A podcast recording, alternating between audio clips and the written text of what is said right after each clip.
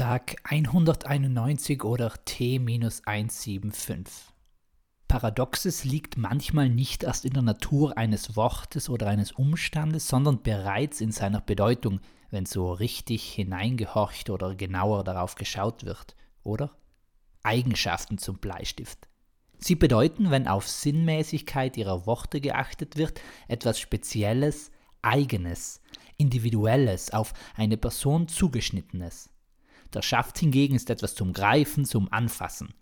Aber dennoch wird eine Eigenschaft als eine Lebensart und Weise verstanden, die Allgemeingültigkeit besitzt, etwas also, das für mich persönlich wirksam, greifbar und praktisch ist, soll für andere gleich oder analog gesprochen ähnlich wirken. Das kann doch schon prinzipiell nicht funktionieren. Denn der dusselige Dennis, der demnächst die Dollarnoten durch Druckluftbehälter dingfest düngt, kann doch nicht so einfach seine Eigenschaften mit der willigen Wilma, welche wollgraue Windjacken wie wuschelige Wandersocken weißwaschend wöchentlich wendet, gleichsetzen. Beide können freundlich sein. Aber dennoch kann die Freundlichkeit Dennises, dessen Freundlichkeitsgeste das Spenden von einigen Dollarnoten meint, nicht mit der Freundlichkeit Wilmas, die darunter das Umarmen ihrer neuen Nachbarinnen und Nachbarn versteht, gleichgesetzt werden. Homo individualis est. Das verbindet die gesamte Menschheit und paradoxerweise löst es jeden Menschen wiederum aus diesem Konglomerat von Einzelpersonen heraus und gibt jeder und jedem die Freiheit, sein eigenes Ding durchzuziehen oder sein eigenes Ding zu drehen oder mit ihrem oder seinem Ding auch immer sonst was zu machen. Es liegt in der eigenen Hand. Das war jetzt vielleicht etwas zu zweideutig und auf wenige Momente bezogen, denn meist hängt es oder korrekterweise eher einfach nur rum. Baumeln stimmt nicht ganz. Da spielt die Hose nämlich auch noch mit. Und alle, die jetzt schon genial zu tief denken, der Inhalt dieses Gedankens bezieht sich natürlicherweise auf den Weg, den jeder Mensch zu gehen hat. Nein, Spaß beiseite, es war eine eindeutig zweideutige Anspielung. Das ist der Vorteil unseres Sprachgebrauchs, dass so vieles so verschieden verstanden werden kann und darf und soll und muss. Und Hilfsverben sind aber auch nette Wortfetzen, oder nicht? Hilfsverben oder auch Modalverben?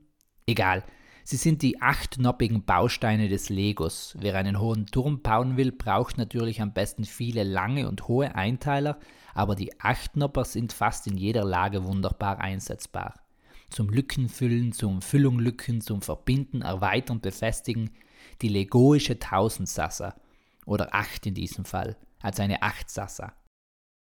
Sasa ist eine Wortschöpfung, welche ihre Ursprünge im 18. Jahrhundert findet. Sasa ist ein Hetzruf für Hunde, der irgendwann dann für mehrere Talente verwendet wurde.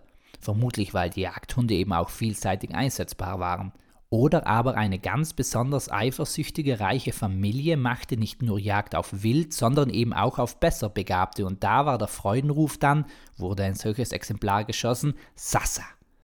Jägerinnen und Jäger sind zudem für ihre Prahlerei bekannt und somit ist Herzog Graf Zwick von Arschgeweih in die Geschichte als der 1000 Sasa eingegangen, welcher eben 1000 Sasas Multitalent erschossen hatte.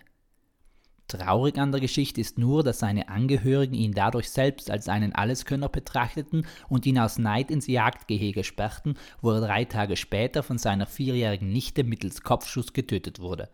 Zuvor hat er schon einen Schere-Stein-Papier-Kampf gegen eine Feldmaus verloren, wodurch er kein Essen fand. Somit war er leichte Beute für die Kleine gewesen. Aber die Kaltblütigkeit in ihren Augen ist eine Eigenschaft, die sie bis heute auszeichnet. Oder auszeichnen würde. Denn wer stirbt, lebt danach anders. Peace, Amen and out.